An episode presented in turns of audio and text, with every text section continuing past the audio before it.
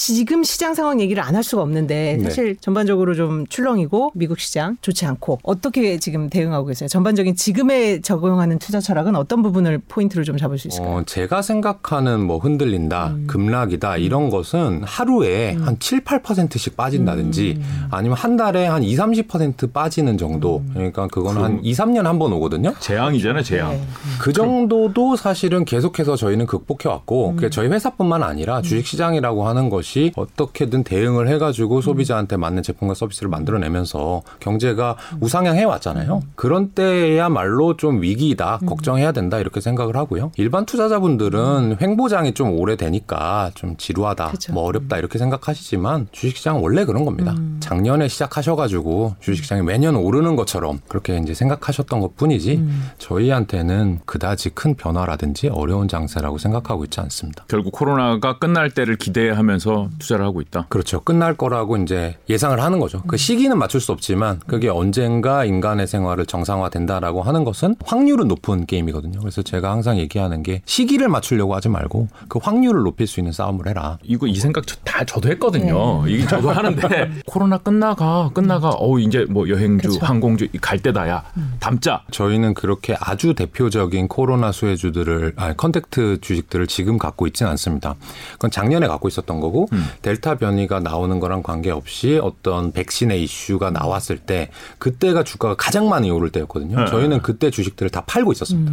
이미 두세 배 이상 수익을 내고 다시는 코로나19 세상 이전 세상으로 못 돌아가 이런 얘기를 할 때 아까 얘기했던 것처럼 그런 세상은 오지 않거든요. 다시 팔 때 우리가 산 거예요. 네, 진짜. 그렇습니다. 근데 지금도 아직 어, 이런 것들이 알려지진 않았지만 일부 좀 수요가 이연돼 있는 것들이 있다라고 하는 것들은 몇몇 군데 충분히 살 수가 있거든요. 그런 것들을 주목을 해보고 있고요. 시청자들, 청취자들의 질문이 이제 이 빅테크에 대한 얘기가 많이 오거든요. 네네. 도대체 이게 내려갈 만큼 내려간 거냐? 카카오 네이버. 카카오요? 네. 음. 지금 3주째 계속 하고 있어요.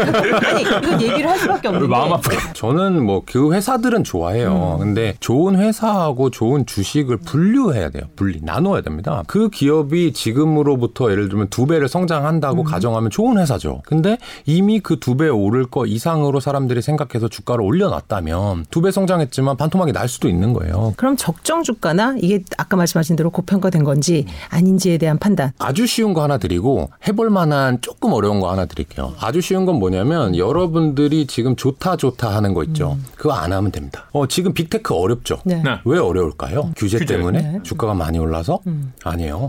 작년에 사람들이 많이 샀기 샀기 때문에요. 때문에. 삼성전자는 왜 안 오를까요? 이미 더 사줄 사람이 없을 만큼 삼성전자를 다 갖고 있어요.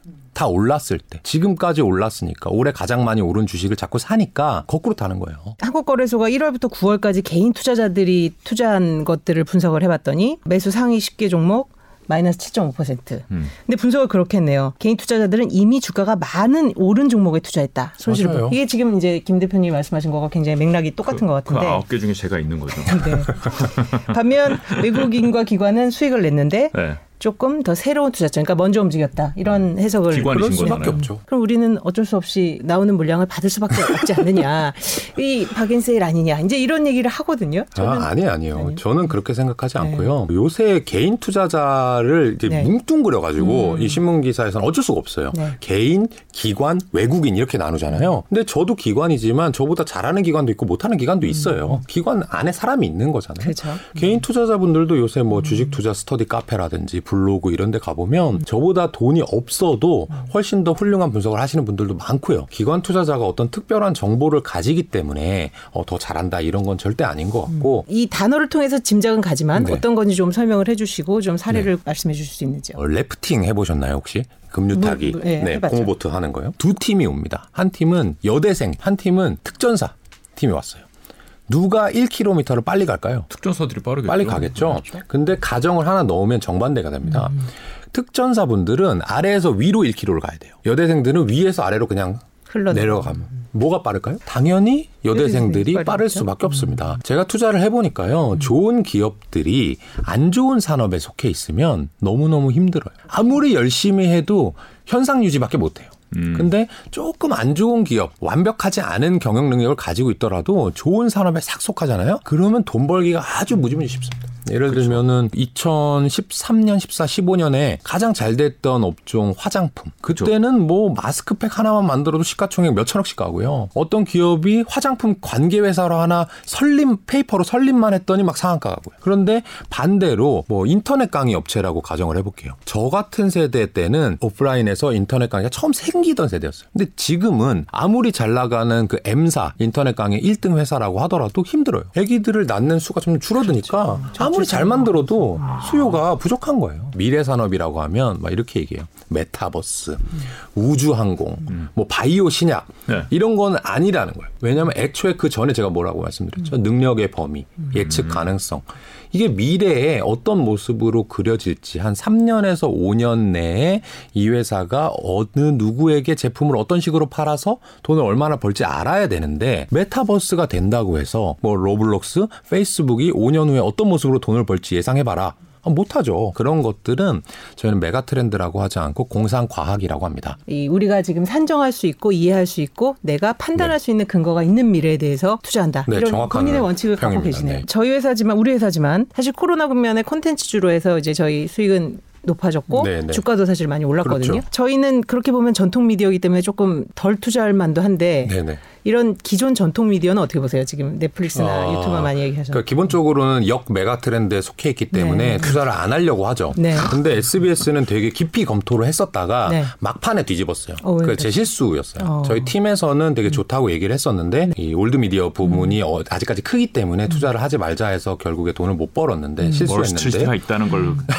모르셨던 거죠. 이 멀스트리트뿐만 아니라 SBS가 돈을 지금 의외로 어. 매출 비중은 작은데 영업이익으로 많이 버는 것들이 유튜브 음. 채널에서 많이 벌고 있고요. 그 중에서 잘 아시겠지만 음. 이 동물농장, 동물농장이 이미 아마 천에 이천에 가까이 했을 거니까 네, 네. 쌓여 있는 것들이 회당 한 다섯 개씩은 쌓여 있는데 만들어져 있는 걸 그냥 잘라서 올리기만 하면 되니까 작가, PD가 필요가 없어요. 음. 그냥 올리면 돼. 올렸는데 이게 더 대박인 것은 동물이 나오니까 그 알 채널 같은 경우는 외국 사람이 못 봐요. 음. 근데 동물농장을 외국 사람들이 너무 좋아하거든요. 그러니까 뷰수가 많이 나오고 외국 같은 경우는 또 광고 단가가 비싸기 때문에 SBS가 돈을 많이 벌었는데 저희 내부에서도 이런 그 주가 상승을 예측하지 못했다는 거. 참 그게 서두에 물어보고서 이제 잘 모른다고 말씀을 하고 넘어가긴 했는데 이 상황에서 네. 탈출할 생각은 없으신 거죠, 대표님? 탈출하면 안 돼요. 지금은 되게 좋은 타이밍입니다. 여러분들 지금 주가가 뭐 추석 때 떨어진 거 말고요. 어제인가 그저께 주가 한번 미국장이 2%인가 빠졌잖아요. 그렇죠. 그거 왜 빠졌어요? 금리 뭐. 금리를 올리겠다라고. 했잖아요. 그럼 이렇게 얘기를 해볼게요. 금리하고 경제는 같은 방향으로 움직이게 되거든요. 금리를 지금 몇 번 올렸죠, 미국에서? 이번에 올리면 처음 올리는 겁니다. 그럼 금리를 몇 번 올려야 금리의 정점이 올까요? 0.25%씩 올린다고 가정을 했을 때 네 번 올려야 1%고 3%가 고점이라고 봤을 때는 12번 올려야 되고 분기마다 한 번씩 올린다고 했으면 앞으로 3년 남았죠. 제가 뭐라고 했어요? 금리하고 경제하고 같이 간다고요. 금리가 올라가는 것은 경제가 좋아진다는 강력한 확증이고요. 처음 올리고 두세 번째 올릴 때까지는요. 뭐 종목들이 좀 바뀌긴 해요. 제가 아까 말씀드렸던 인플레 수혜주에서 2차적인 이런 소비재로 바뀌긴 하지만 계속해서 경제와 주식 시장은 우상향할 거기 때문에 금리가 올린다라고 했을 때 몇 년 전에 미중 무역 분쟁 하기 전에 한번 올린 적 있거든요. 그때 돌아보세요. 금리 올린다고 했을 때 맨날 떨어졌다가 계속 다시 올라갑니다. 음, 그러니까 그게 이제 두이 말을 듣고 싶었어요. 그렇죠. 두 가지가 걱정 안 같이 하셔도 됩니다. 있는 거죠. 오늘 네. 이렇게 오늘 김? 대표님하고 뭐 사실 굉장히 일부만 말씀을 나눠서 다음에 또 한번 모시고 트렌드가 계속 바뀌니까 그때마다 또 많은 주제를 얘기할 수 있을 것 네. 같아요. 좀 인상적인 부분도 많았습니다. 다음에 한번 또 모시겠습니다. 네, 고맙습니다. 고맙습니다. 감사합니다.